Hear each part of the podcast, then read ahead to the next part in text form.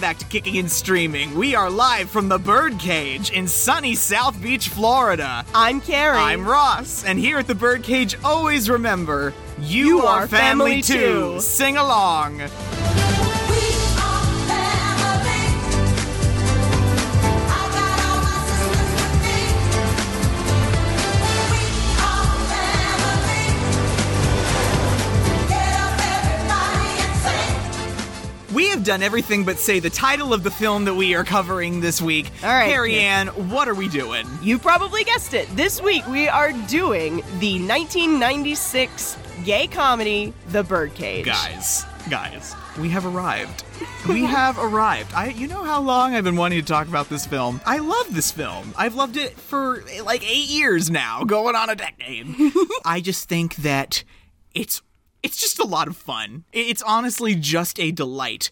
I have never seen this movie. I'm glad. Yeah, I'm but- glad that you got to experience this in its entirety for the first time. Like I can already tell that I've got a little probably a little bit of a different perspective about this than you do just seeing it for the first time in the modern day. When did you first see this Mm-hmm. Oh, I movie? first saw this movie when I was like, mm, I want to say 12.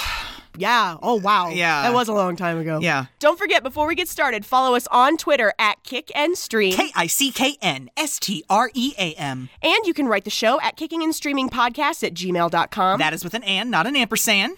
and this week, guys, instead of encouraging you to go leave us a review, I would like you to go back into the show notes. Just like last week, I'm going to copy and paste all the links I provided last week on podcasts hosted or produced by black creators, where you can find the same articles on how to be a better ally and general education about systematic racism. And you know, guys, this is important. So please do that for us. No lives matter until black lives matter. That's exactly right. Right, All ready to right. figure it out? Pitter patter, let's get at her. Are you crazy? You can't get married. It's out of the question. We've been sleeping together for a year. Oh, God. Has he been tested? Oh. Yes, and so have I. Oh!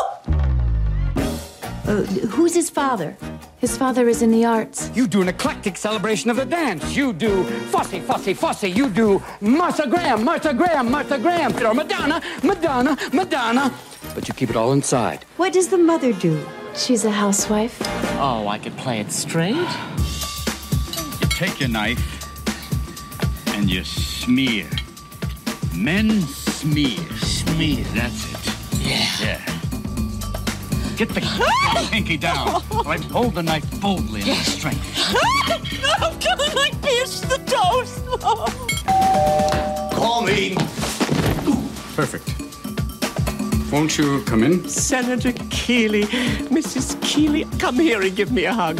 Our family. I got all my sisters with me. I've never felt such tension. It's like riding a psychotic horse towards a burning stable. God, it's a nightmare. Get up, everybody, and sing. Something about the father and Mrs. Cole. I can't put my finger on it. What do you mean? It is something. nothing. We are family. Something very strange is going Get up, on. everybody, and sing. We are family. This movie's full of problematic stuff. Like, you know, there's some pretty gross racism and homophobia that's all but forgiven by the end, and they really play into a lot of the gay stereotypes that we're still trying to quash today. But it's one of the first American movies that actually centered on the dynamics of a gay relationship. You know, they're not just gay men, they're business owners, they're performing artists, they're parents. Yeah. You know, it's something even more in depth than what I think Tu Wong Fu accomplished. The 90s were incremental. Just were- chipping, God. chipping away at it one Just by one. The most ridiculously small baby steps. I mean, hey, in Tu Wong Fu, yes, they were all proudly in drag, but they weren't in relationships. They weren't in relate. Not really. And I can almost guarantee that the stage show it's based on is also a delight. Oh yeah, Because I've only I've, I've only ever heard one song from La Cage aux Folles. the one I always make you listen to. I am what I am. Yeah, because you liked you like John Barrowman in a dress. Oh my And you, then you God. like to hear him sing to you in a dress. He is the gay Disney prince we deserve. But do you know who wrote La Cage aux Folles? I feel like I should. Well, Jean Perrault wrote the original French play. yeah, I knew that. And you know who wrote the book to the musical? Harvey Firestein. Harvey Firestein. That's right. Yes, I did. ma'am. I did know that. Yes. Harvey Firestein has many stops on this kicking and streaming journey, and we're glad to add another one to the mix. Guys, are you ready to welcome back to Kicking and Streaming for the umpteenth time, Mr. Robin Williams? Yes. Uh, is this like the four, third or fourth Robin Williams movie we've done? One, two, three, four. Is this the fourth? Oh my God! There was Possibly fifth? there was Mrs. Doubtfire. Yeah. There was Jumanji. Yeah. Uh huh. There's Tu Wong Fu. He is into. He was in the movie that we just did. Like Ross, I had forgotten about it. I know. I know. I'd absolutely forgotten I- about th- it. th- something is nagging at me saying that there's one more involved somewhere, but I don't know. We've got, you know him as the coach from Hoosiers oh my God! and the president from Absolute Power, Mr. Gene Hackman. a significant percentage of our audience is in Indiana. And if you're from Indiana, you know who Gene Hackman is because you've seen Hoosiers at least once. And it's almost never by choice. Oh they make you watch it in school. Yeah, Like, when the teacher is hungover. yeah. Or it's, you know, or the gym teacher, it's raining outside. But hey, he was Lex Luthor in Superman 1978. Ooh. Yeah. yeah, I forgot about that. Uh huh. And not to mention Clint Eastwood's Unforgiven. also in Absolute Power with Clint Eastwood. Listen to you playing Six I'm Degrees sorry. over there. I love making the. I love connecting the dots. We're going to have to play Six Degrees competitively on this show eventually. We should have like a ooh, we should have like a game, a competition. No, we should like have Gavin like pick two names and Uh-huh. then like whoever manages to connect the dots fastest wins. we have your favorite meerkat, Nathan Lane. Oh my god, she's here! Guys. I love Nathan Lane. You know Nathan Lane from childhood subjects such as Stuart Little, The Lion King, Ross, I forgot he was in Stuart Little. Carrie, He's Snowbell. Snowbell. Drop him right now. Yes! Oh my god! Um, you guys have to know him as Max Bialystock Oh my from the producers, which we have to do. You know, f- the actors in this movie give us a lot of films that I would love to do. Oh, so These are all theater people. I know, Like I it's know. it's excellent stuff. Not to mention his excellent portrayal of lawyer F. Lee Bailey in The People versus O.J. Simpson, which you know how I feel about American Crime Story. that was the most out of left field thing I is- had ever seen, but it, was is- great. It is captivating television. That's all I'm saying. Okay, we've also got. Sorry, I'm saying all. I always say all the names. Do you want to say some names? We have Diane Weiss. Guys, I've only ever seen Diane Weist made fun of in pop culture. And it's not fair, honestly. Diane Weiss subjects I know well are this Edward Scissorhands, where she's Peg in Edward Scissorhands. She's um some dame in Bullets Over Broadway. I don't know her name. She's in Radio Days with Seth Green when he's like twelve. She played a DA on Law and Order SVU. Did for- she really? For a couple of Wa- episodes. was yeah. she was she a strawberry shortcake like she is in everything else? Yes. Okay. She's a rather precious, harmless looking old white lady, and like, but she talks like real big. Like, it's great. Do you know who Dan Futterman is? I don't know. who- Is that Val? That's Val. Do we have to talk about Val? yes, he's in, he's he's a very important part of the story. I hate Val. I'm looking through his filmography. I'm not seeing a single thing. Oh, he- he played one of Will's boyfriends on Will and Grace. Oh, okay. And he was also in. He wrote Capote, what? Really? the movie Capote with Philip Seymour Hoffman. okay, fine. I just don't have to like his acting. Yeah. Oh, he was in Political Animals. That's right. I love you know how I like Political Animals. Sigourney Weaver. Hmm. Who's Callista Flockhart? I hear her name associated. Oh no, when I saw the name Callista Flockhart, I was like, is that who that is? she's Ally McBeal. Oh my god! She's Ally McBeal. We have so dated ourselves just I, now. I honestly didn't know where I knew her from. Not that I'm an Ally McBeal fan or anything. you were like a baby. but remember, the Ally McBeal woman is the woman of today. remember that? Hank Azaria, he plays about 30% of the characters on The Simpsons. He's so talented. He's so freaking talented. He is very talented. I just wish he wasn't famous for doing a lot of problematic stuff. In their second kicking and streaming appearance, Betty! Hi! Christine Baranski. guys. Christine Baranski is just like the cherry on top of this. That is, I The am. cherry on top of everything. It's like this movie would be fine without Christine Baranski in it, but nobody else could bring Christine Baranski but Christine Baranski. And guys, there's something about a United Artists film that just it just really makes me snap. This like is not the first time this has come up. what was the other United Artists film we did that I you like United Artists. you said the exact same- mermaids. Yes, that was it. Girl, Gue- guess how much money this film made? Tell me. It okay. Let me do my math. let me do my math. That where the smoke's coming it, from. ma- oh, it made hundred and fifty-five million dollars. That's incredible. I know. do you think there's like Give me some of that money. Do you think there's like some weird voyeurism there?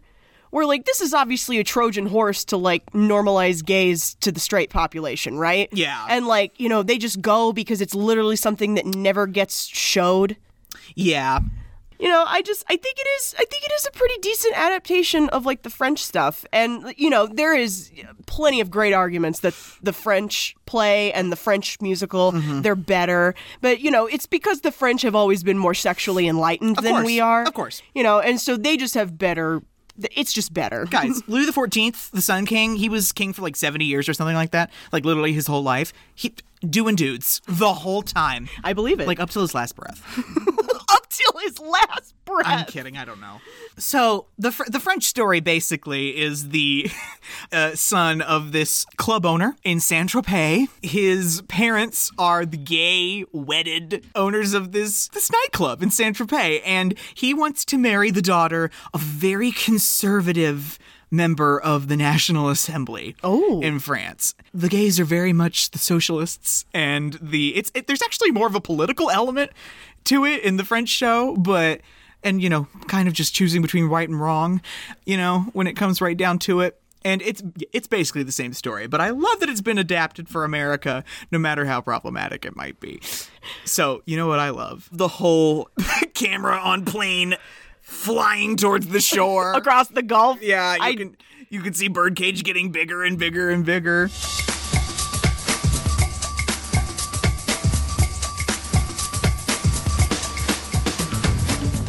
We're somewhere warm.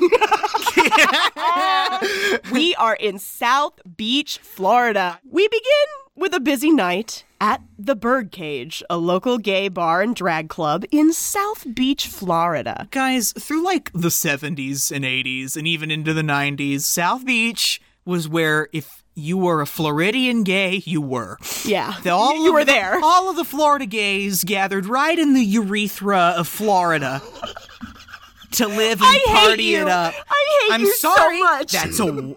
I'm sorry. South Beach is a glamorous place. we don't have to call it the urethra of Florida.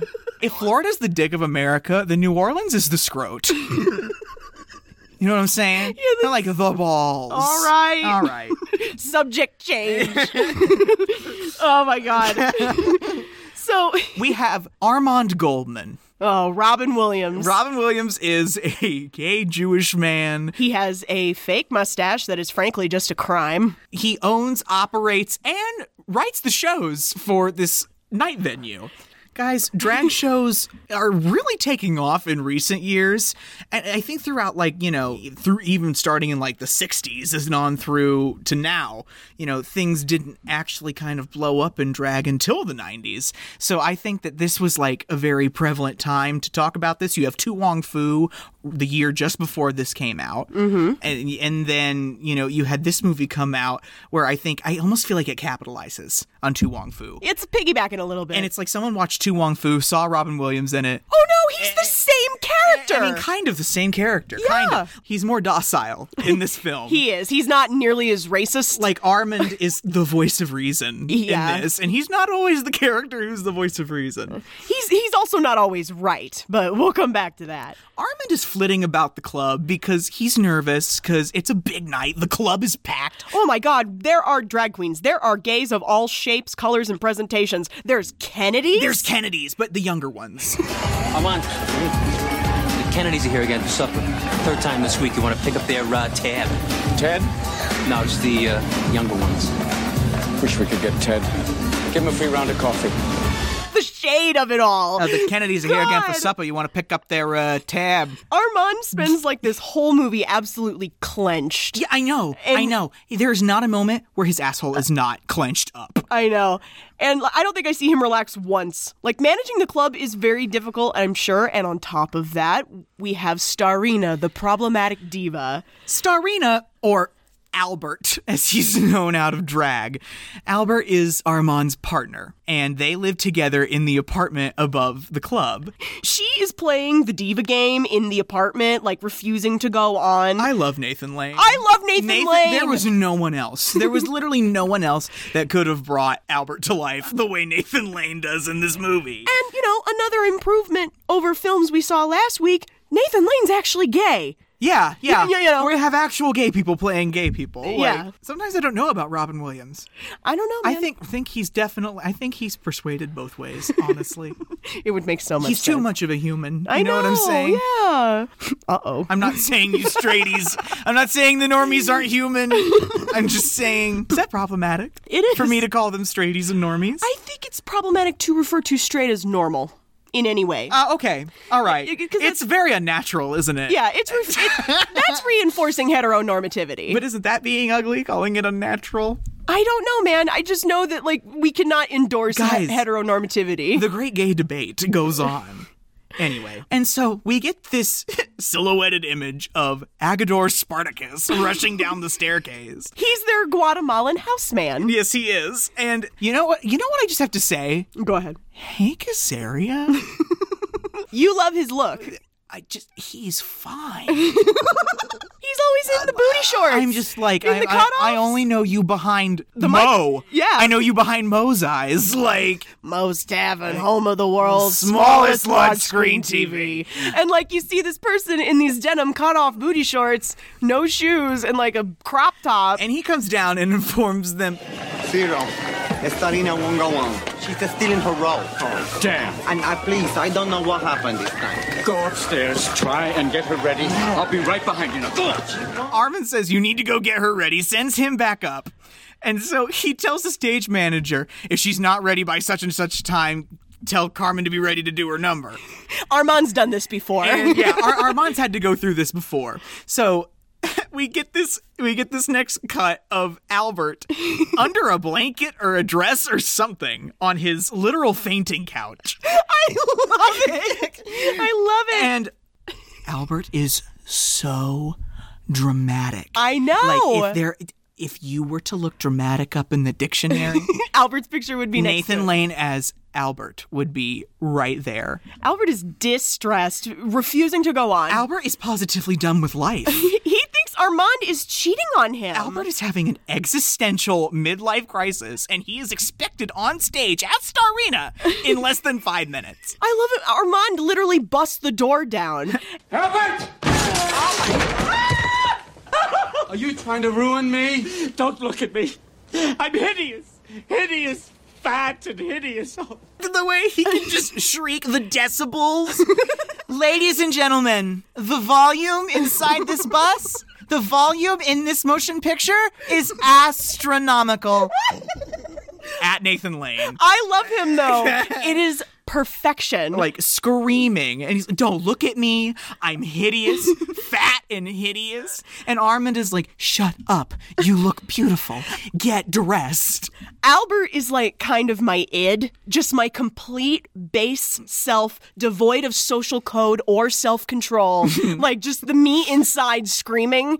Like that's Albert. if there's one thing about albert he is unapologetically him He is. and number one, Albert is often insecure and suspicious about Armand cheating on him, right? And after thinking about it a while, I don't think Albert's entirely wrong to be suspicious. Like, for one thing, Albert has no security Yeah. when it comes to the ownership of this club. They're obviously gays, couldn't get married yet. So they have no legal protection under the law. yeah armand's the sole proprietor of the club right now And, you know, so there's that insecurity.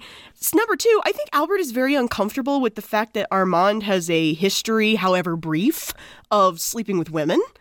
Uh-huh. And I'll make my case throughout, but basically it starts here where where Armand comes in and Albert says, Don't use that tone to me. What tone? That sarcastic, contemptuous tone that means you know everything because you're a man and I know nothing because I'm a woman. You're not a woman. Oh, you bastard. I think, you know, I'm going to say this now so you can all watch this happen as we go along. I think that his anxiety about all this really comes from a place where Albert does not consider himself effeminate enough for Armand. Yeah. There's some like intersectionality going on here with uh, queerness and fatness. You know, th- especially in those days, Mhm. to be part of the queer community, it usually helped to be insanely good looking. Yes. And, you know, sometimes that just doesn't happen. Guys, you'll if you watch the movie, you'll see in the scenes where they're out and about, there is not a single unattractive They're- single. They are all stoic and beautiful and carved from marble. And I think it's because in those days when society had progressed to the point where gays had stopped being illegal and now they were just the butt of the joke all the time. yeah, and Look- disease-ridden vectors. Mm-hmm. Yeah, those were the days when many openly gay couples would fall into these heteronormative gender roles on some level of desire to not be considered other, which in this case would make Albert the quote wife. Yes. And I think Albert struggles with being exactly what he thinks Armand needs. I could be totally wrong. No, I think that is definitely valid. There are definitely other valid interpretations of those lines. It's a lot to unpack, but that's my personal interpretation of it. So they're hooting and hollering, and the stage manager comes flying into the room. Do I send Carmen on for Starina? and then Armand just is like, he knows what he's doing. He yeah, just goes, he's so no. we have no choice. Albert just goes, no, not Carmen. How dare you? and so Albert agrees to get ready. So I love that, like, when Albert's sitting in the mirror, I love this whole speech. This is the beginning of the body dysmorphia. You should just play it. Indifference is the most awful thing in the world, Armand. I've done everything I could to make myself attractive for you. I've lost and gained over a hundred pounds in the last year. I've yo yoed from a 16 to a 10 to a 16, and you've never said a word. I love the way that he's. Indifference is the most horrible thing in the world, Armand. I'm like, oh my god, it's so much drama with the powder puff. but I get it. I, I, now that you mention it, I can see. I'm seeing that point of view more clearly. Yeah. From Albert, Albert literally looks Armand in the face and goes, "You don't love me anymore, Armand." And Armand's like, "Oh my god." Well, he thinks she, he's cheating on him. Yeah, and- because like, what what's his basis for that? That they only drink red wine. I saw a bottle of white wine chilling in the refrigerator. I only drink red, and so do you. Your Albert impression, I love it. So Starina makes her stage debut. Guys, the number gets ready to haul out. Armand gets on the mic, gets on the speaker, and it's like, Ladies and gentlemen, the one, the only, the incomparable Starina. And guys, Judy Garland's entry theme starts playing. You know I went nuts. and oh my god, the animal print muff and hat, the shoes that are very Grisabella. I know. Oh, it's a great look. There is a lot of fur. There is a lot of fur. And I don't really like that much fur, but you know what, Starina, you go. You get your own style. I'm not your director. she is beauty. She is grace. She is Miss Gay United States. Oh, and she charms. Oh, she does. Oh my! I love Starina. I would love to spend an evening with Starina. I would too. Oh, oh, oh, oh, where are the adorable couple celebrating their anniversary? Oh, mon congrats, you sweetie. Mwah, mwah, mwah. And I feel like I'm being kissed. I know. You know what I'm saying? it's very, it's very endearing. this is the way of drag queens. They know how to endear themselves to you from the get go. It's all about audience interaction, man, and it's being about- as and you the more seasoned a performer you become, you can turn it on and off and turn them on and off at will. It's great. I've seen it happen. Mm-hmm. Albert starts singing this number. Armand like sneaks away. Yeah, Armand makes a big show of like being backstage so Starina will relax and when she gets into her performance, she forgets all about him. Yeah. The Armand who? And he takes off upstairs back to the apartment. can we talk about the wallpaper in that hallway real quick? I feel like I'm in the Golden Girls. It is the same wallpaper Blanche had on her bedroom wall. I can't believe we had the same thought. Imagine that. Well, yeah, no kidding. With the palm frond leaves and everything, I'm like, oh, it is Florida. Right. This is very Florida. It's so im- it's so appropriate. I love Agador. Hank Azaria in the Lucy wig, mopping the floor. It's an eternal cleaning. You mood. love this song, don't you, Carrie? I do. Bone chicken body, gonna do the samba. Bone chicken body. Can you chicken name who any sings longer. that?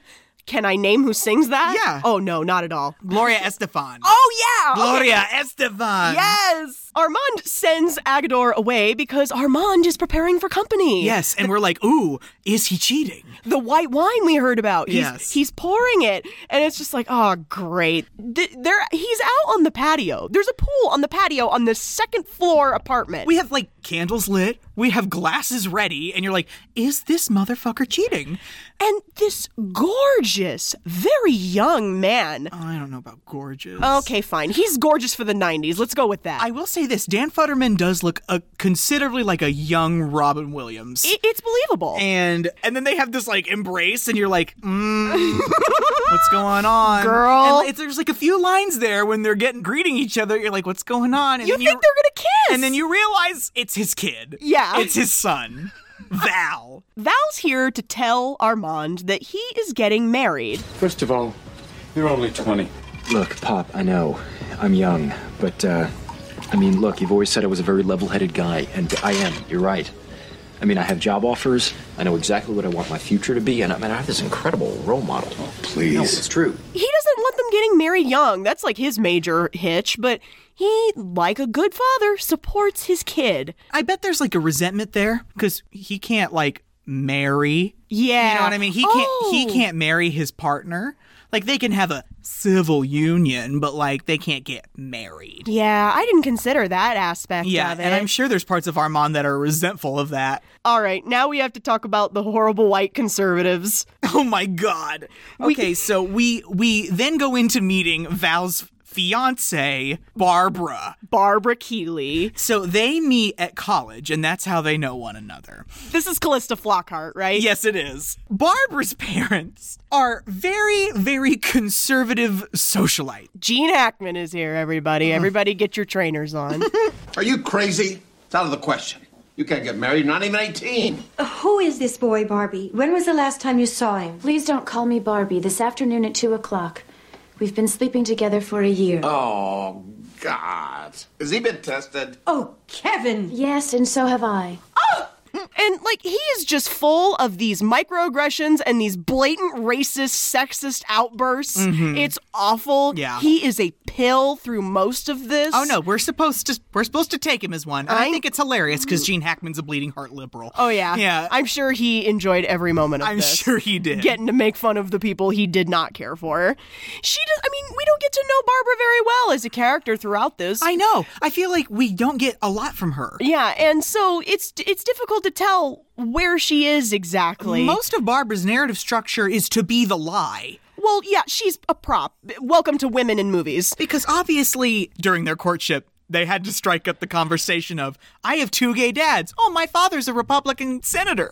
Yeah, Yeah. yeah, I wonder what that conversation was like. and like, you know, so her conversation with them about getting married is going very different. absolutely. It is ridden with lies. Shall we go through the lies one by one here in this first bit? Sure. Lie number one. His father is a cultural attache to Greece, not a drag club owner. Yes. A cultural attache to Greece.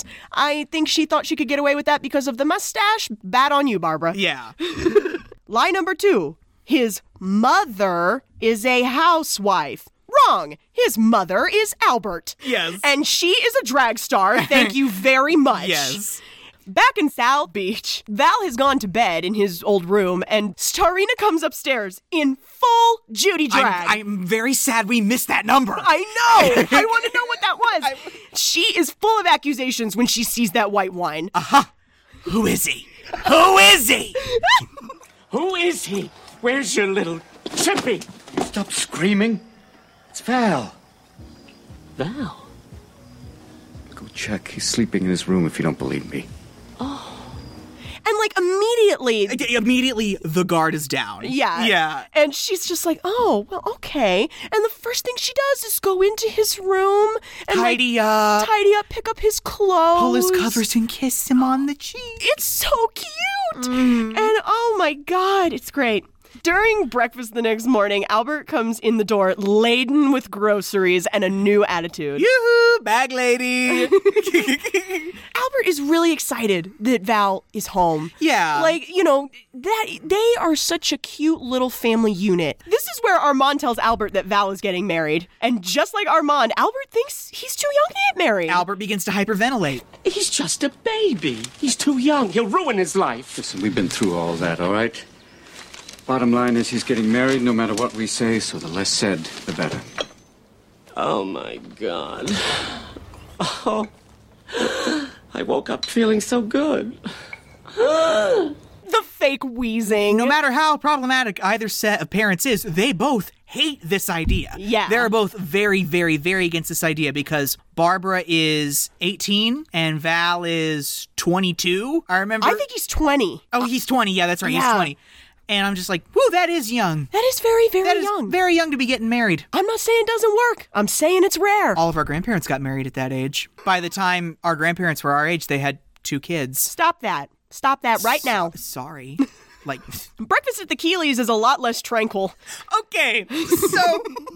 w- the- Okay, the Keeleys live in this plantation house in the middle of Ohio, and they are in this very Cracker Barrel esque style room eating breakfast, and they're watching television. And it is a little C SPAN panel that Senator Keeley has been able to put together, and it's him and his very close colleague, Senator Eli Jackson of Virginia. They're ranting and raving about the fact that they funded this thing called It is the coverage of their uh, founding project, the Coalition for Moral Order. Now, when I and Senator Keeley here founded the Coalition for Moral Order, it was to express moral rather than political views. I I think what Senator Jackson is trying to say is that morality is political. Abortion, same-sex marriage. Oh, I hate these people. I hate people that think they have a monopoly on what morality is. It's four white men on this panel, and Ugh. they're yelling. Yeah, they're And you can't yelling. understand what anyone is saying. They're just yelling about very controversial issues to Republicans. And him and him and Louise are staring into the television, blank face, and you just see Louise go, "It's a wonderful show." and it's like very enlightening. This is the smartest thing on television. I love the chemistry between Diane Weist and Gene Hackman. Oh, it's good. And like, because they really sell how awful they are. they do. and but like, you- but the thing is they're just so problematic. no because they're worried about their image yeah, they don't care about barbara they're they're worried about their image all the time The phone rings and Keeley answers it, and it's his campaign manager, and he has some Hello? very bad news. jackson's dead I, one of my least favorite lines Kevin, you cannot be held responsible for Senator Jackson's private life. Louise, I'm the vice president of the Coalition for Moral Order. My co-founder has just died in the bed of an underage black whore. Oh my god! excuse me miss hackman Like I know he choked on that when he Yeah. delivered that line, but that is so fucking gross. That's why I have zero empathy or sympathy for this person. and you're not supposed to I know. y- you're not It's- supposed to It's just. Mm. don't get me wrong i know So yeah, Senator Jackson, I'm glad he's dead. Bye. yeah senator jackson didn't need to be plaguing our world anymore No. we now have a scandal The media is gathering outside the Keeley's home because they obviously want his comment on this disaster. and I, this movie does a, a good job at portraying the very trashy side of the media Oh, especially in the 90s. I know hard copies there. I didn't see their truck, but I know they're there. The National Enquirer is there. We meet Harry What's His Bucket. Mm-hmm. Oh or- God! a reporter for the yeah, National he's a- Enquirer. He's a, potato. He looks like a straight tuber. and he is he I don't remember that actor's name, but he was on Frasier for a while. So media has descended on Camp Keeley, as they're calling it. Keeley is literally using a ladder pushed against the back window to enter and exit the residence. He's he's he's really trying to avoid the media. Mrs. Louise Keeley. Yes. She's trying to literally she's trying to sell Barbara's marriage to Val as a plus for this whole mess because Val's dad is a cultural attaché to Greece. Remember lie number 1? Yes. And you know, here and she thinks this is going to be a great way to dissociate themselves from this scandal. A wedding is a white wedding is wholesome and reaffirming and renewing. I also hate that they keep calling this a scandal. It was a crime. It was a sex It crime. re- you know what? You're right. Yeah. It was a, a rape, essentially. And so, and so here comes lie number three. Speaking of really problematic shit. This boy, what's his father's name? Armand? Coleman? Really? Well, I wonder if they're related to Tish and Bobo Coleman. Are they from Boston? I don't think so. Well, I think we should go down to South Beach immediately. We should have dinner with them and spend the night with the Bushes. Barbara tells her mother that their last name is Coleman, not Goldman. To detract from the fact that they are Jewish. Like, listen, this is not the first time I've seen this portrayed. Remember, there was that episode of The Golden Girls? Yes. Where uh, Dorothy cozied up to that author that she loved a lot, only to find out that she goes to a social club that doesn't allow Jewish people in. Yeah, that's some shit. And, you know, I don't understand where that comes from. That is definitely something I should do more research on. But that's awful and gross. Mrs. Keeley proposes that they go have dinner and meet them in order to improve their image. Yes. Okay, now we're at rehearsal. Oh my god. Do you love this scene or do you love this scene? Oh, oh my god, the, the piano fluttering. We're inside the birdcage, like in broad daylight. We're having a rehearsal. Albert's on stage with this male model who is underwhelmed to be there. Celsius. What is That's that his- his, name? that's his name, is oh, Celsius. my goodness. Albert is getting frustrated because the model is like not mirroring his energy. Yeah. She's like, I can't work with this. Celsius is mocking Albert at every turn. Let's just try and get through it. Well, you always ask so much of me. I have to understand every nuance of a song. I have to give a full out performance, but everyone else can just get through it. I mean, he's chewing gum. Chewing gum helped me think. Sweetie, you're wasting your gum. Best line. Best line. My favorite line. Val finally manages to get Armand's attention long enough to take him up to the apartment and rap about the fact that Barbara has lied to her parents. Yeah, and it's like the night before. Yeah, this is poor timing. Why, is there something I don't know? You're not marrying some Nazi, are you? No, no, he's conservative, you know? I mean, like half of America is conservative. And I'm not marrying him, I'm marrying her.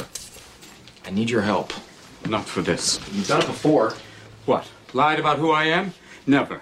Val basically explains to Armin that they have to de-gay the house. Yes. They have to take everything queer or exotic out of the home and make it look much more severe. And the most hurtful thing Oh, God. is that Val suggests to Armand that Albert be sent away for a few days. Armand is not having this. Yeah. And I'm on his side. First of all, he's not trying to be anybody other than who he is. Mm-hmm. He doesn't care who Senator Keeley is. He's like Mariah Carey. I don't know her gift. He's like, I don't want to be somebody else. no, Val's just like, you have to get rid of all the dick sculptures and you have to get rid of Albert. Yeah. And Armand gives this nice little speech before going back to rehearsal.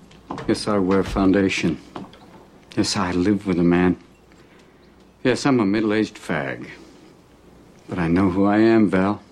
Took me 20 years to get here, and I'm not going to let some idiot senator destroy that. Robin Williams is using that tone. Mm-hmm. You know When- that yeah. Mm-hmm. that tone when he's really trying to be genuine and come from somewhere inside.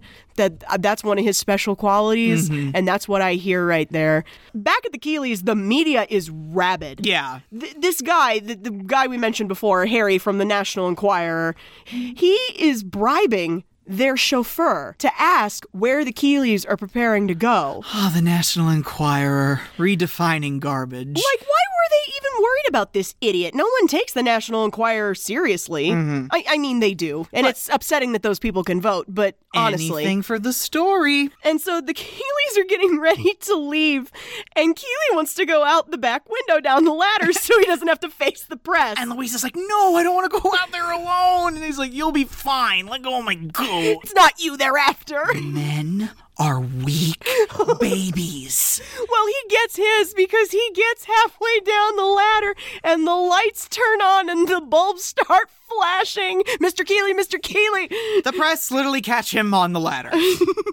My family and I are leaving town for a few days uh, uh, for reasons that I, I, I cannot uh, to um, to plan an event. Uh, an event which uh, I uh, cannot, uh, which may perhaps heal some of the uh, bad. Uh, Things that uh, Senator Jackson's demise has made us all feel. The media is right there, and he is so unprepared. He's just rambling incoherently. They're just asking everything about Senator Jackson and the scandal. But the most interesting answer, National Enquirer guy asks, Where are you going? And of course, he lies. To our farm. We're going to our farm because you know you could you just had a farm, and I'm like, sir, are you guys not already on a farm? do you have a farm too? It does look like a big property. Like, where's farm two, and why do you need it? So now the you know this is the this is the cheese, right? This this reporter latches onto this lie, Mhm. and he knows there's a story there. Back in South Beach, Armand is sad drinking. at- Yes, at, the- his own bar. Yeah, And Eh, because there, he's having a clash of consciousness. Mhm. He wants to be authentically himself, but he also wants to make Val happy, which is just like Val, whatever, get over Eh. yourself. Exactly. And he comes to the conclusion that as a parent, he needs to do this for his kid. Mhm. And Val, is, Val hears him telling Agador to get rid of all the boisterous decor. It's v- it is an extreme display of selflessness. It is like v- like a total display of selflessness. And Val comes to the door and he's like, Pop. Thank you. Do me a favor, Val. Don't talk to me for a while. Val deserves the I'm not mad, I'm disappointed treatment right now. Honestly, I hope he freezes to death on that cold shoulder. I mean, yeah. Can we talk about how Val is a total cock throughout most of this? like he's just so I just like I, he does not take any pride in his parents. I get it. He wants his his future wife's parents to like him, but it's far too compromising and it's too much. It's too having grown up with them, it's too much Yeah, and- to ask of them. and definitely hurtful. Like, Yeah. definitely so so hurtful. While Armand and Albert are on the beach, Val is helping Agador and all of their club friends decorate the apartment. Yeah. and Val ske- sees them trying to bring in like severe looking artifacts. He's like, Somebody put porno in the bathroom. yeah, like who put- Playboy. who put Playboy in the bathroom? Believe it, it's what they read. it's like two queens haul in this giant moose head. It's like, where did you get that? I got it from that store across the street. Too much? Albert and Armand are walking back to the apartment, and Armand is trying to come up with every excuse not to go home because he knows what's happening at home. Oh my god. And so he's fussing with Albert. Albert will not stop dragging him back to the apartment. And when they finally get up there and they open the door, Play Al- the scream. Albert devolves into horrified screams. Just sit down on the. We've been robbed. Albie, no. I I just taken a few things out. They'll all be in place by the time you get back. Back?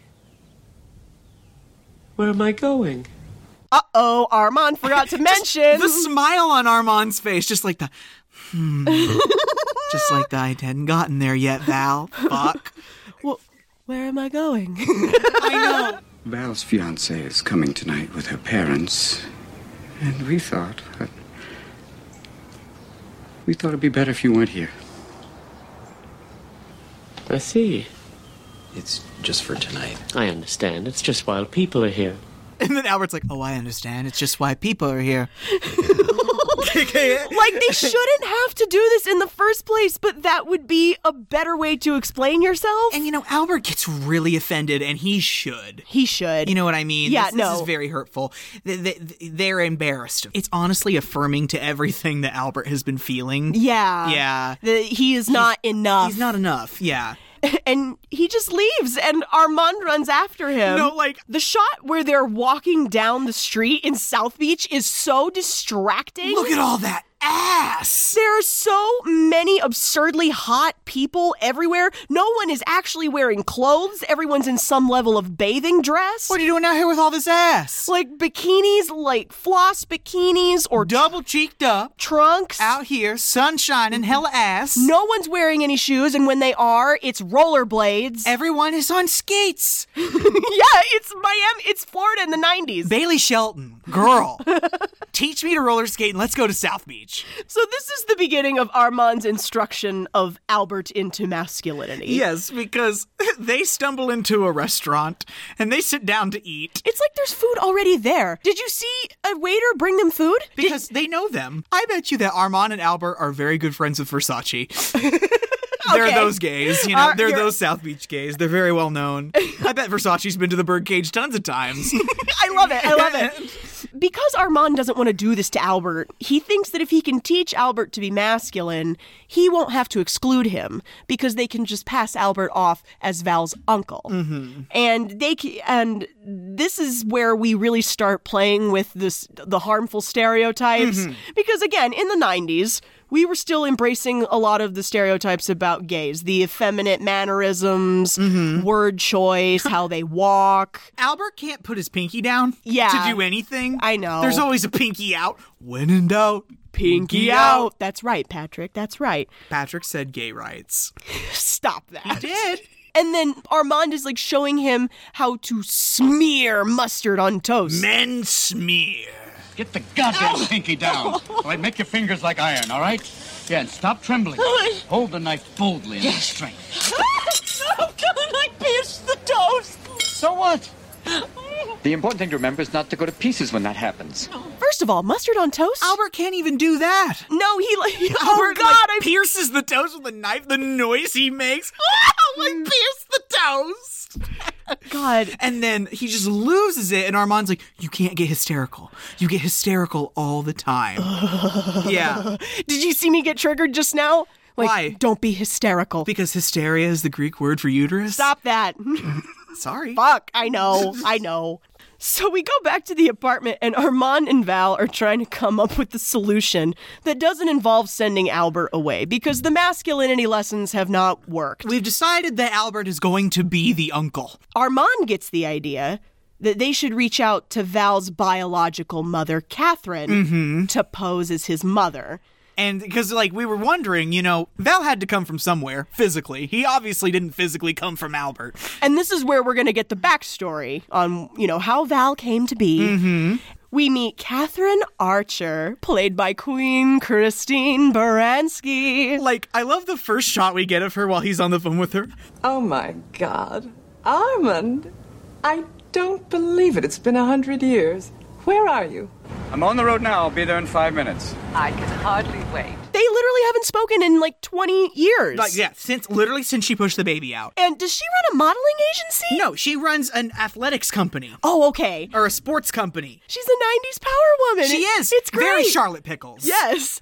Armand and Catherine met in the theater. Yes, they did. They were both in something. They were both in something funny happened on the way to the forum. They went to school together. Yeah, and Catherine was Armand and Albert's surrogate because Armand and Catherine had some brief history. Yes. Like I think I It's think very Will and Grace. Yeah, I think Catherine was like super into him and tried to like, you know, advance on him and he was like, "What the hell? Mm-hmm. Why We'll- not? Let's we'll- make sure. We'll try it with a woman. See Yeah. see what the straight guy, the line is. Let's see what the straight guys are going on about." Yeah. It didn't stick, so they remained friends. And Catherine's actually excited to help them out. I know. She's never really done anything for Val other than give birth to him. Exactly. Which hey, I'm not trying to I'm not trying to take away from that. She thinks this, this is going to be, you know, something nice, at least one nice thing she can do for him. While they're pouring the champagne, Albert is in the waiting room being so fussy that they're in there together and they're taking a long time.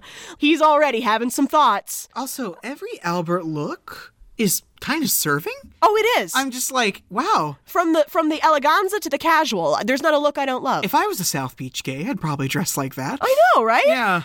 The meeting turns very physical. Um, some sexual um, harassment, in my opinion, ensues. Seeing Armand again for the first time in a long time. They're drawn to each other. She is still very sexually attracted to him, but he is. I he only like he only wants her as like a singing buddy. you yeah, know? no, like this starts with a soft shoe and ends with her like putting her hand down his shirt. to- commenting on his chest hair volume. the actual carpet. Like it has a pile, it's so thick. And like Albert waltzes in and sees Catherine's hand down his shirt front. Excuse me. I'm sorry, Miss Archer, I couldn't stop him. Albert? Gets in the convertible, drives off without him. The gays can't drive. Albert cannot get that car started. He's got the parking brake on. He's so huffy. I love it though. He deserves to be. Armand manages to get the bus back to the apartment. Val and Armand are excited that Catherine's going to help them pull off this charade. Albert comes in Oh God. And he's like, I just came back to get a few things. I'm leaving. He came back to get his toothbrush. Why is he only packing his toothbrush, Ross? Because he's going to the cemetery. The drama. All right, I'll bite. Where are you going? To Los Copa. Las Copa. There isn't anything in Las Copa but a cemetery. I know. That's why I'm packing light. Nathan Lane plays this part so well because that real, like that, you know how we talk about everybody being an onion. Albert is an onion. He, he's got this outside that's very dramatic and feels very intensely. Ogres and drag performers have layers. Yes, I guess. And but what I mean more is that we're seeing a new depth to Albert Mhm. in this bit. Uh, underneath, So dramatic still. I but, know, like, but like underneath all the drama and performance, There's he's, pain. Mm-hmm. He, there's pain that he's always the butt of the joke. Oh God! And you know, we're, we've been chasing Albert around for a while now. Armin goes to, I love that Armin is like, I have to go after fucking Albert now. yeah. So Albert is at a bus stop. I love the gigantic fucking freighter passing by in the background the whole time. And you're right. Armand sits down next to Albert on the bench, and I think he starts that conversation with "You're a pain in the ass." Yeah. That's true. You're not young, and you're not new, and you do make people laugh. And me, I'm still with you because you make me laugh. So you know what I gotta do? I gotta sell my plot in Key Biscayne so I can get one next to you in that shithole Las Copa, so I never miss a laugh. Armand in hand has a palimony. The whole movie, Albert's been like, I want a palimony agreement. He's like, Well, I don't have it on me right now. Is tomorrow okay? Like, Yeah. like as a joke, but little does Albert know, he actually has one. He has had one drawn up. He gave Albert half the club. Yeah. And, you know, th- again, they don't have the legal protection of the binds of marriage. If something were to happen to Armand, Yeah. You know- Albert would have no security. Albert would have no security. He would have to deal with Val, which I'm sure that wouldn't have been a problem, but that happens. And like I love when Albert looks at the paper and he goes, It says, I have the right to give you half of everything I own. Well, I thought it'd be safer if something happens to one of us. Who owns it now? You do. That would happen to people all the time. Their spouses would pass away, and then they may have to deal with their homophobic families Yeah. who don't want to give them anything. Exactly. I cannot tell you how, what a special thing that was in a time when gay people could not legally be married. That You know, he manages to get out, Armand manages to get Albert back to the house. And Armand calls Catherine's office and tells Imelda, the secretary, Mhm. that Catherine doesn't need to come to the apartment that night. We're just going to deal with Albert, okay? And, you know, Val's upset. And I'm like, whatever, Val. But, you know, Armand's like, it was a question of Albert or your mother. and I picked Albert. And Armand is putting on this full suit and tie, and he catches sight of himself in the mirror. He's like, I look like my grandfather. He killed himself when he was 30. Honestly, he looks like Robert Goulet. Yeah, he looked. Who was in La Cage aux Folles. He looks fun. Any last instructions? No. Just don't walk unless you have to. Okay. Try not to gesture. Is that all? Don't talk too much. And I'm like, oh my God. Would you also like him to not breathe or exist, Val? yeah. Like, I just can't. This is where my patience with Val really starts to wear thin because Mm-hmm. for the rest of, for most of the rest of this movie, he's going to be so aggro. And because he's, he's not caring about them right now. All he cares about is his little wifey. And I, I just, I I'm get it. sorry, she's not that special. I just, I'm so- I would never ask my gay parents to be other than what they are for this girl. All right, that's fair. That's fair. Not for Callista Flockhart. Albert comes out of the bathroom in his own suit and he's still. He looks. Very good. He does look good, but he's struggling with the walk still and the feeling uncomfortable. Mm-hmm. And the pink socks. Oh, the pink socks. One needs a pop of color. And it's like they're just staring at each other for the longest time, and he's just what? No good? Why? I'm dressed just the way you are. I took off all my rings. I'm not wearing any makeup. It's not who he is. And he he literally is just like, I did everything you told me. I'm dressed the way you are. Yeah. This line cuts me in half because it's devoid of his normal brand of drama. Mm-hmm. And the way he just goes back into the bathroom and he's like, I just wanted so much to help you. And you hate me. You both hate me. Yeah, Oh, yeah. God. So Albert locks himself in. Good. And Armand's just like They deserve it. Armand's just like, thank Christ. Hopefully he won't come out at all. And little do we know that Val has rearranged because Catherine has missed the first message. Yeah. And Val has rearranged for Catherine to still come. So now we begin to move into the final act of the movie. Act three. Albert has locked himself in the bathroom, and Val and Armand are just banking on the fact that he won't come out. Oh, and one more thing. Oh, man. And uh, speaking of Jewish, Mm-hmm. Barbara told her parents her last name is Coleman. What? Like the doorbell is ringing. Yeah. And he springs that on his father. Oh, by the way, we're not Jewish. What? Um, Agador has been transformed into the butler. And because, like, originally Agador was not wearing shoes. I never wear shoes, they make me fall down. Agador is walking around in these shoes that are one, too big for him, and two, making him fall on his ass every five minutes. He's running to get the door. he... just pitches forward onto the rug. Call me. Oh, Perfect. oy. These their shoes. Great. He opens the door to reveal the Keeleys. The first part of this is painful. Because they're just standing in the doorway, and right from the beginning, we have contradictions about what our backstory is. Yes. This is Val Coleman. Senator Coleman or Coldman? Coleman. The D is silent. For people in the performing arts, they sure didn't do a lot of character study before all this. The Keeleys are surprised to see that Catherine is not here. Yeah. To pose as Mrs. Coleman. And they're looking around at this very. They've hung curtains. It's almost like they're about to sit Shiva. Yeah, like, I know. Honestly. Yeah. Like, they look like they're about to mourn. It's a very dark, like very severe looking scene with these six chairs around this narrow table that they're all going to sit down and talk. It's painful. It's, just so painful. Like think I don't even want to go through all the ways it's painful. Like think about The Office in the moments where you want to fall into a hole Mhm. as you're watching it. It's all cringe. It is. It's all cringe. and like Senator Keeley's just trying to fill the silence. I know. And he's saying all these stupid, boring things about how beautiful the drive was, and he's just lapsing into America the Beautiful lyrics. Both sides of the family are as uncomfortable as the other one is. They're like- There's this great moment where you can hear something break and Albert yelp. There's someone else home. Just our dog, Piranha. We always lock her in when there's company. You know what that sound is? It's the sound of Albert climbing out the window. But we'll get back to that. We get this shot of Catherine stuck in traffic. Armand's like, okay, we'll give her half. We'll give her half an hour. If she's not here, we'll just go on without her. And right on cue, Starina enters the apartment for surely the greatest performance of her career. Guys, I just love the here I am.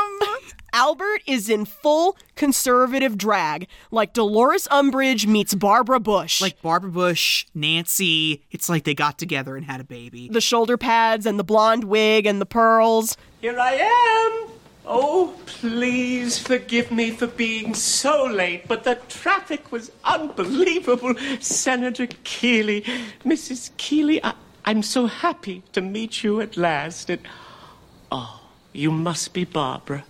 The horror on Armand, Val, and Barbara's faces. Because they all know. Oh, yeah. All of them know. It's so. Ch- the only people that are none the wiser are Senator and Mrs. Keeley.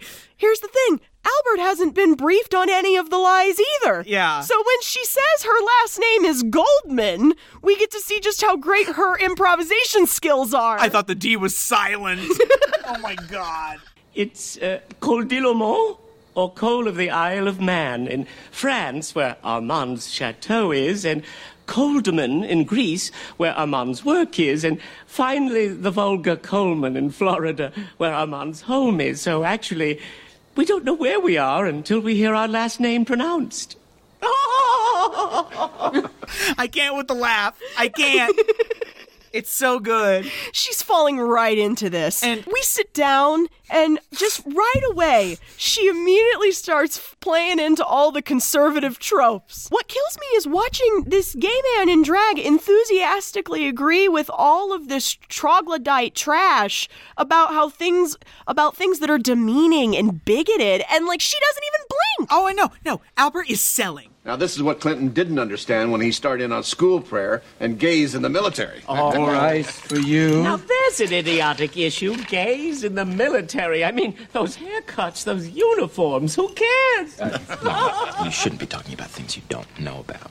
Val, don't patronize your mother. She's an amazingly intelligent woman. You know, I think homosexuality. A lot more ice for you. Keeley is playing right into it. He is falling for all of this hook, line, and sinker. Oh, Keeley's charmed. Oh, he's just Keeley is kind of into Mrs. Coleman. enamored is a good word. Like he's into Albert. Yeah. I'm sorry. He like is. there's no other way to say it. He's gonna have a Shang Li moment here Exactly. eventually. Oh, and Louise is so butthurt about it. Oh yeah. I think Albert has something to prove here. Yeah. I, I think Albert's like she's I really am got something to prove. Albert is totally passing as this woman. Yes. And I and, and I'm just like, oh my god. She's just like, suck on that, Christine Baranski. Outside, the National Enquirer has arrived, and they're doing some sleuthing to track down the Keeleys, and they've managed to ascertain that the Keeleys are definitely upstairs over the birdcage in the company of a gay club owner and his partner. Yeah. To use the word to use his words, it's Enquirer heaven. It, we are Inquirer heaven. Garbage. B- Back in the apartment, things are going rather swell. Like we are having piano time. I could have danced all night. I could have danced all night and still have begged for more. You have a beautiful voice. I could have spread my wings and what a thousand. We're singing My Fair Lady. I love it. Yes, I love that they're all dancing. Like Louise and Armand are on the piano, and Albert and Kevin are dancing. Okay. So Agador belts out the last notes of "I could have danced all night with them," and they're like, "Dinner is served." And I We lo- we have to talk about the crockery. oh my god! So we sit down. we're looking at the we're looking at the bowls that are prepared for the soup. Louise is the first to notice. Louise goes, "Oh, look at these bowls." Why, it looks like young men playing leapfrog. Is it Greek? Oh! I. I. I have no idea. I've never seen these bowls before. Really? Barbara, get me my glasses, will you, dear? They're in my purse by the chair. And just the look of horror on Armand's face. Like it's not a visual medium. It, it's butt sex. These are obviously depictions of butt sex on these bowls. And neither of the Keeleys can see. And they're like, Barbara, will you fetch our glasses? oh my god! And we conveniently cannot find the glasses. Yeah. Armand goes into the kitchen to check on dinner, and Agador is in the kitchen doing his best. Yeah, yeah. Like he's made this horrible sour peasant soup. Yeah. Because he doesn't know how to cook. Exactly. He doesn't. Armand just thought he could. Uh-huh. And Val comes in and he's like, Dad, we've got to get back out there. Yeah. They're, they're looking at the bowls. Dad, you've got to get in there. Everything is going to hell. You didn't make an entree. What? What, what, what do you... What do you, you mean we just have soup? Your peasant soup is an entree. It's like a stew. Why do you think I put so much in it for? Shut up! Here's a note for Catherine. Go put it on the downstairs door. I've got to get back there before they eat enough to see the bottom of the bowl. Agador's crying, Armand is yelling, and Val is also chugging the I've never cooking had wine. so much go so wrong so quickly. They're praying for like the sweet, merciful release of death. It's all a mess. Now we've come to the part about the note because now Starina's in. Yeah. Mm-hmm. Catherine can't show up. So, and so Val goes downstairs to put a note on the door for Catherine to not come upstairs. But of course, uh, Yeah. the National Enquirer guys intercept it. Uh-huh. And they're like, this should be good. yeah. And I'm like, oh, it's gonna. It's gonna be good. pop the popcorn. And um, the rest of the media has arrived as well because I guess they somehow track down this inquirer. Go where team. the Inquirer goes. Yeah. Hot story. There are news trucks blocking the street in front of and around back of the birdcage. This driver's making out like a bandit. Like everybody's handing him a hundred dollars. Yeah, he's like, where are they? Where are they? This chauffeur made so much money. Everybody thinks they're getting a scoop, and he's just making out like a thief. Yeah. And by the way, I don't feel bad. For, I, I don't feel bad for them because of that. Like, I hope he takes all their money. And Starina starts pouring drinks. And when she straightens back up, she's losing her wig. Yeah. It's sliding forward on her head. Yeah. And like Armand, Barbara, and Val all simultaneously like jump up to fix it. Yeah. Everybody's shoving towards the bathroom, like, we gotta fix this. So all four of them decide they're going to the bathroom together. As a family. So they shut themselves in the apartment. And I just love Louise. Something very strange is going on. So Kevin and Louise devolve into their own conversation about the suspicious nature of the evening. everything is admittedly going a little weird. Yeah. Keely is immediately like he's just in he's so into her. Yeah, in, yeah. into Starina. Kevin, you're rambling. Well, it just makes me furious. What kind of contempt he has for her. Did you see him when she was talking? He looked almost frightened. He doesn't even let her run the house. He's like defending her honor. Yeah, I know. Like because he thinks Armand is this oppressive spouse. Yeah, which I mean, look in the mirror, Kevin. Yeah, no Uh, kidding. look in the mirror, Kevin. Oh, and Mrs. Keeley is not having it. Mrs. Keeley is upset. I don't think I've ever seen you before. What do you mean? I don't even know who you are. You're not worried about Barbara. All you think about is your career and poor little Mrs. Coleman. She and she literally says the thing that needed to be said. Yeah. She's like, you don't care about Barbara. Exactly. All you care about is your career. And poor little Mrs. Coleman. She's so angry. I know. It's when I inter- it's when I realize in this moment, oh, everybody's hangry. yeah, everybody's hangry. 'cause- Everybody took three bites of that soup and said no more, thank no, you. because it was cold and awful. Ugh. And, like everybody's like stress eating beer nuts as they argue. yeah. Keely's like, they don't make women like her anymore. Yeah. How she didn't knock him backwards over that sofa, I'll never know. So guess what, guys? Bad news. Catherine's here. Ding dong. Hello. I'm home. The cringe fest is getting worse. Louise and Kevin are the only ones in the foyer. Kevin immediately assumes the worst. He's like, he's got something on the side. It's his mistress. It's his mistress. He can't wait to defend Mrs. Goldman's Like, honor. They welcome in Catherine, and Catherine is playing the part. Catherine Goldman, I'm delighted to meet you. Please forgive me for being so terribly late. Sorry to But take I was so stuck in long, traffic. but Barbara wanted to see. What is she doing here? Let me explain. Yes, please do. Explain it to all of us. Uh, I, I don't want to embarrass this lovely lady, but exactly how many mothers does your son have? And Val, who I did not expect to speak. Did you hear that bang on the floor? Just now? Those were Val's balls. Yeah. He finally grew some balls. He steps up and he takes Albert's wig off. And he goes, This is my mother. My father owns a nightclub downstairs. My mother is the star. What? Kevin can't take any of that in. None of that goes in. No. And Louise gets it all at once. And Louisa goes, No, Kevin. No, Kevin." She points right at Albert and goes, This is a man. And Kevin goes, What? He cannot even process it. And Barbara, Don't you understand? They're gay. It has to be said for him multiple times. The Keeleys are like, come on, Barbara, we're leaving. Mm-hmm. Yeah, right before the Keeleys try to exit the apartment, Keeley tr- turns around and goes, "Oh, I I just want to say, uh, Mr. and Mrs. Uh, Mr. Uh, whatever your name is, um, I hope this doesn't influence your vote. and I'm like, they don't live in Ohio, Kevin." My God! It's such a non sequitur. So they open the door slightly, and you hear Senator Keeley the Inquirer guys are literally outside the front door. waiting for a photograph. Now they can't get out without being photographed. Yeah. They can't just slip out through the nightclub entrance either because there's media on the E sidewalk. Exactly. And so everybody's laying around because now we're in a doozy of a pickle. Exactly. Like, oh my God, t- talk about dramatic. Keely has, like, taken to the fainting couch. And, like, Armand's like, I don't know what we're going to do. Dad, couldn't the Keeley slip out with the audience at the end of the show? No, they're waiting for that. They'd be recognized in two seconds. Albert at the window slowly turns and goes, Not necessarily. and this is where I started screaming. Yeah, yeah, yeah. Because I was like, oh, we're going to put the Republicans in drag. Yes! Yes! Would you like to join my band, Republicans in Drag?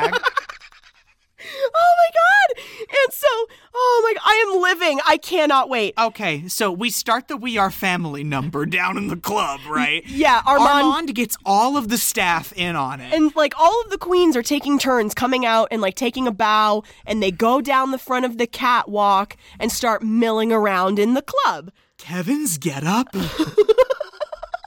he looks like fairy godmother is stepping out for a night on the town. I have in my notes Gene Hackman is actually a very fetching woman. I mean, he's all right. I mean, I think he's cute.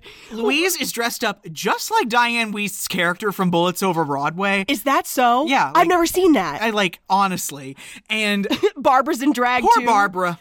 I know. Barbara looks awful. yeah, it's not a great look. We're dancing them literally out of the club. And like you got to be natural, right? You can't like run out of the club. You'll draw attention to Mm-hmm. There's yourself. this like nervous moment that Kevin's having. I live. He's this is my- bouncing up and down and walking in between people going, We are family. And he's so uncomfortable.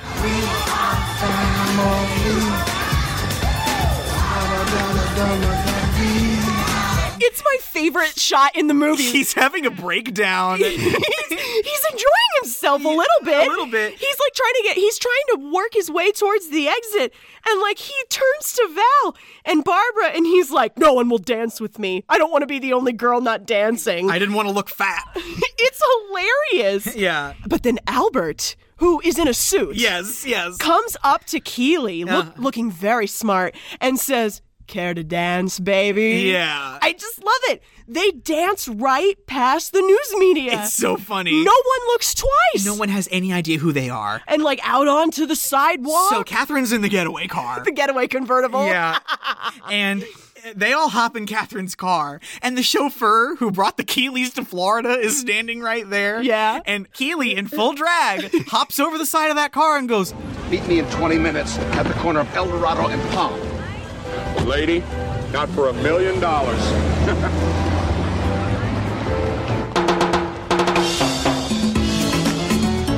and they just drive away. Roll credits.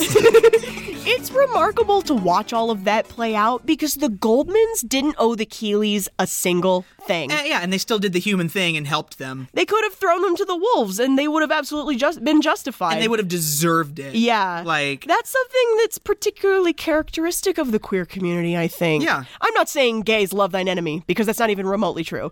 But there is this quality where we have having experienced so much ignorance and persecution, queer folks sometimes would rather not sink to the level of uncaring and indifference as those who would hurt them. exactly. And we try to be the bigger person and break that cycle of hatred. Mm-hmm. And I just think that's wonderfully demonstrated there. Oh, God. Guys, that's it. Yeah, I know. I'm sad that's over. I know, me too. It's a lot of fun. Here's here's here's what this movie means to me, at least. I love when queer shenanigans ensue. Because it's a gay farce. Exactly. I love me a gay farce. Nathan Lane's performance Mm-hmm. is so. It's important. It's important and it's flawless Mm-hmm. and it has this level of integrity to it. It comes from a real place. Bro, He's always been a fat gay on Broadway. Mm-hmm. Yes, ma'am. Uh, It's really hard to be a fat gay on Broadway. Apparently. And you know, it's I feel like every part of that performance came from a real place. It was deeply authentic and I appreciate it very much. Mm-hmm. Can I tell a sad story about Nathan Lane?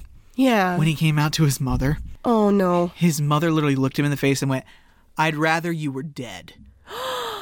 Oh my god. To which Nathan Lane said he could only respond, I knew you'd understand. Oh, Nathan. God, that's rough. It is rough. I think she became loving later. later. Yeah. Later on. Maybe she just needed time. Yeah, she needed time. Oh, But like, I rather you were dead. That- what a God. heartless thing to say to a young person. To your child. Appar- especially, yeah. Fuck. I I get where he's pulling that invisibility thing from. Like, his mother basically told him, "I'd rather you weren't around me.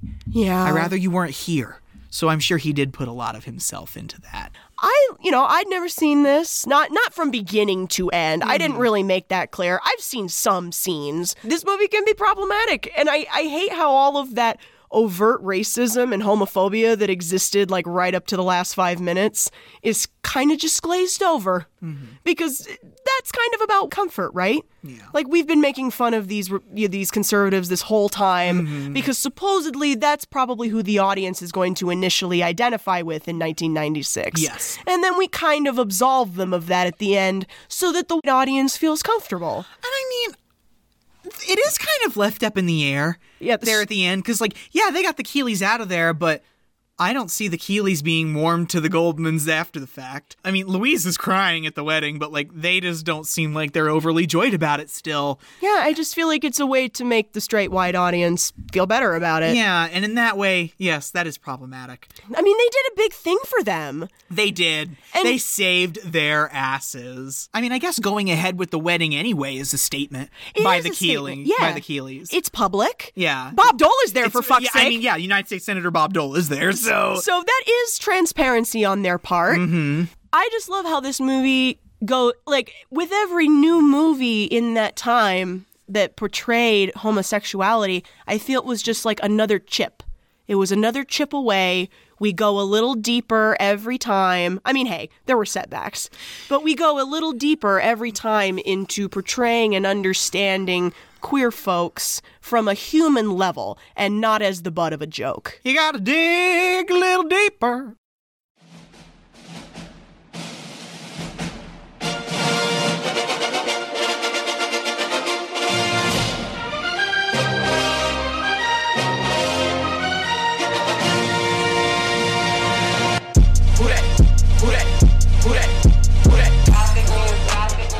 Okay, folks. So for next week's selection, it's gonna be a bit of a surprise. Man, you guys will just have to wait and see what we're doing next week. You gotta tune in. I can't wait to see what it's gonna be. I hate to end queer film studies early, but Carrie Ann McMichael. Yeah. Do you realize that we have entered our 11th month of doing this? Yep, we're coming up on our birthday. Mm-hmm. And it's exciting. I think it's July 10th. Yeah, something like that. Uh-huh. And so, you know, we're going to give ourselves a week off, start preparing for our anniversary show. Maybe there'll be some civil disobedience. I don't know. But in the meantime, Mhm. you can follow us on Facebook and Twitter at Kick and Stream. K I C K N S T R E A M. You can write the show, ask questions, make suggestions at kickingandstreamingpodcast at gmail.com. That is with an and, not an ampersand. And once again, guys, I'm going to ask that you go check out that list of podcasts by black creators and producers and subscribe and leave reviews. Bolster those voices. Yes. As a white man, I have nothing to say. Good, I- good. Good idea. Yeah, good idea. so let's take it out. More quality content coming to you from Kicking and Streaming. Until then, I'm Carrie. I'm Ross. And as always, Sorry, Mom. Gossip news, gossip news, gossip news.